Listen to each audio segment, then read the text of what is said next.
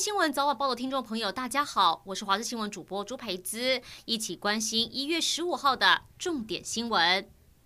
彰化鹿港鹿和路上有一块空地，正在兴建电梯大楼，但疑似就在工程进行后，旁边紧邻的透天厝出现倾斜、房屋龟裂，还有铁门变形的情况，地板也破裂隆起，人站在屋子里面还会头晕，简直变成一栋危楼。现在彰化县建设处勒令大楼停工，建设处说，如果建商没跟透天厝屋主和解，就不合法使用执照，而建商表示已经跟透天厝屋主正。正在协调。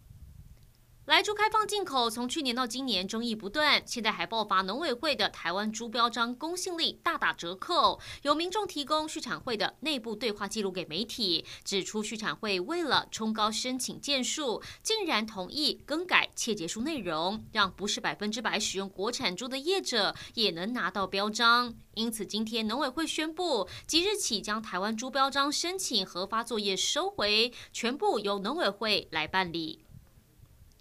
接连几波寒流来袭，让人冷到受不了，而台东的农民更是叫苦连天。目前正值盛产期的台东大木种释迦，因为敌不过寒流，超过八成果实都有严重裂果情形，农民只能赶在下一波的寒流来袭前加快抢收。但在池上大波池却传出超强寒流成了生态救星，让外来种鱼类纷纷冻死。只能说超强寒流来袭，就连动植物都受不了。开车驾驶注意，国道一号通往台中的三处出口路标现在要改名了。之前三处出口路标分别是大雅、沙鹿跟龙井，用区域名来标示，但不少外地人看了根本搞不清楚是通往哪边，常常下错交流道。高工局决定将区域名改成路名，大雅改成中清路，沙鹿改成台湾大道，龙井改成五权西路。驾驶人说这样确实比较好辨认。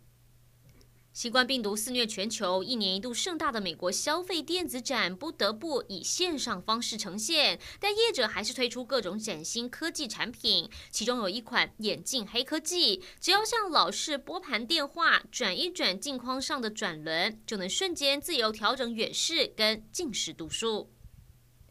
今天台股再度上演大惊奇，先是台积电早盘股价冲上六百二十五元，写下新天价，推升台股大涨超过三百三十四点，也让台股因此破万六，最高来到了一万六千零四十一点。但后来卖压涌现，台积电涨幅收敛，大盘也失守一万六。分析师提醒，长期来看，台积电还是一家很好的公司，但不建议投资人追高。在这种台积电涨到天价的时候，如果真的想买，也得记得要分散风险，或是透过分批购买零股或指数型基金来买进。